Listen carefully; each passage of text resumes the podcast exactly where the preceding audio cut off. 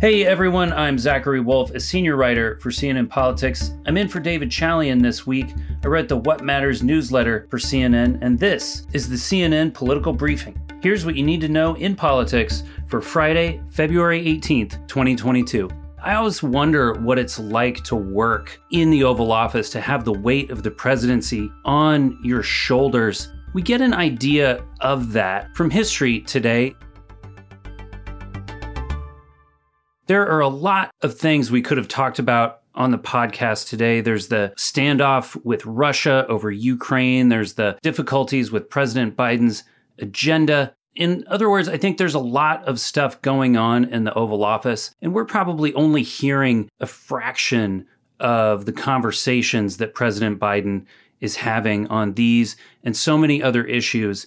CNN has a new documentary series coming out on LBJ, Lyndon B. Johnson. He was the president that took over after the assassination of John F. Kennedy, and he used momentum from that to really enact a huge swath of civil rights legislation, the Civil Rights Act, the Voting Rights Act, Medicare. He also got the country essentially into Vietnam. So, a hugely consequential presidency. But in this new documentary, there are all these really fascinating recordings of Johnson going through his decision making process, trying to convince people to see his point of view, pressure people. These are, in other words, really interesting things to listen to. And while the things that Johnson is talking about don't bear directly on what's happening today, I think they do give us a really interesting idea of what it must be like to have so much pressure and to have so much power. So I wanted to play a couple of these clips from this documentary, and CNN's Janelle Davis has a great story on CNN.com that uses all of this audio, so you can check that out. But let's first look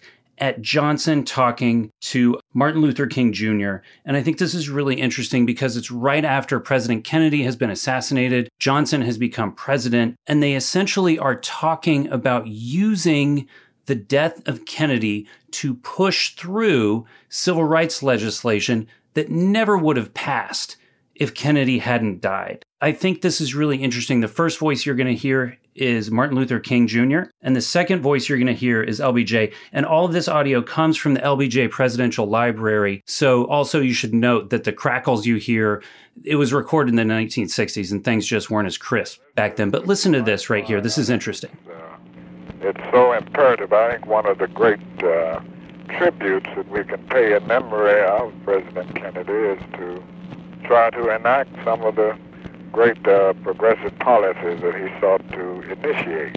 Well, I'm going to support them all, and you can count on that. And I'm going to do my best to get other men to do likewise, and I'll have to have y'all's help. I never needed more than I do now.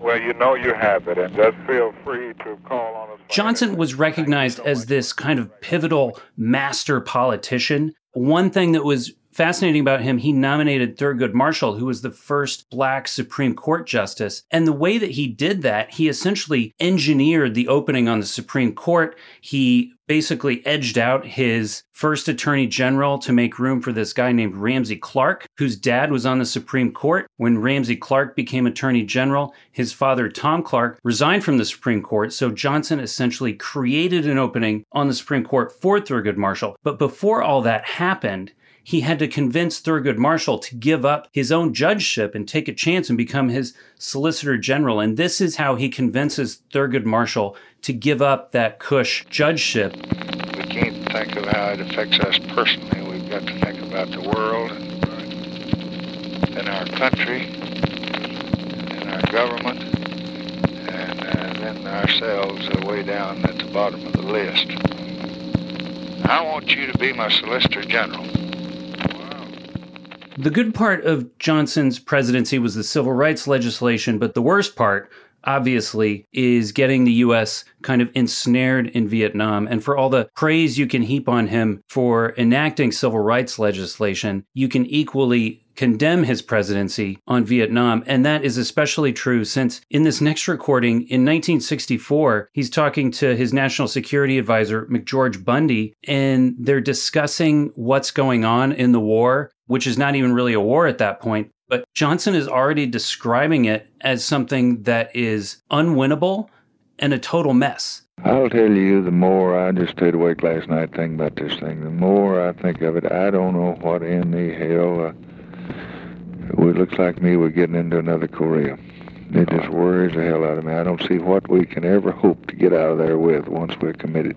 Once I believe the Chinese communists coming into it. I don't think that we can fight them 10,000 miles away from home and ever get anywhere on uh, in that area.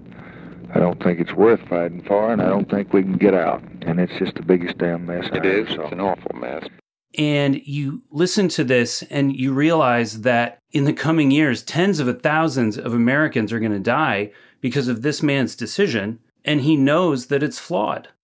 While Johnson undoubtedly helped push the U.S. into Vietnam, he was actually undermined by his successor, Richard Nixon, in keeping the U.S. in Vietnam. Nixon essentially went around Johnson's back and encouraged the South Vietnamese not to join in peace talks until after the 1968 election. And in this next recording, Johnson has gotten wind of that and he's gone to Senator Everett Dirksen, the top Republican, to essentially tell him that he needs to intervene and tell Nixon to cut it out. And Johnson does not mince words about how serious this is and how bad it is that Nixon has essentially ripped the rug out from under his feet.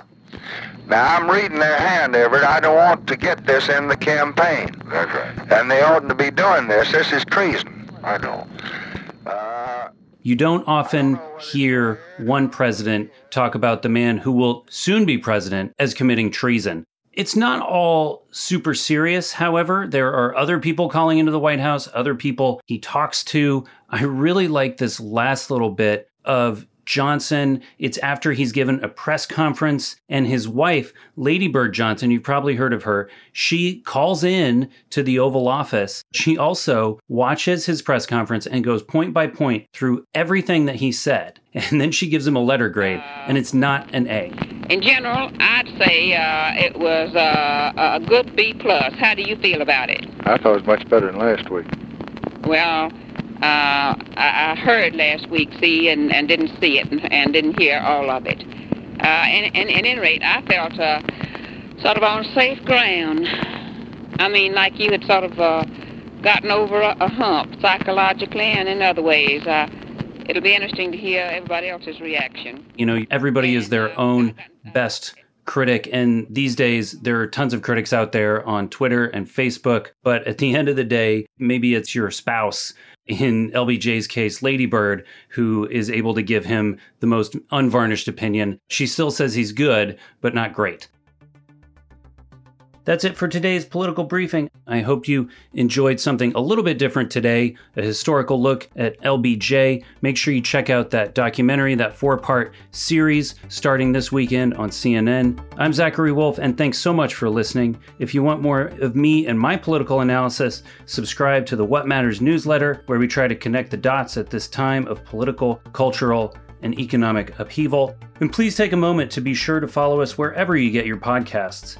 CNN Political Briefing is a product of CNN Audio. Megan Marcus is our executive producer. Greg Peppers is our supervising producer. Mohammed Darwish is our senior producer. Our episodes are produced by Krista Bow and Taylor Galgano. We'll be back Monday with another host. Thanks a lot.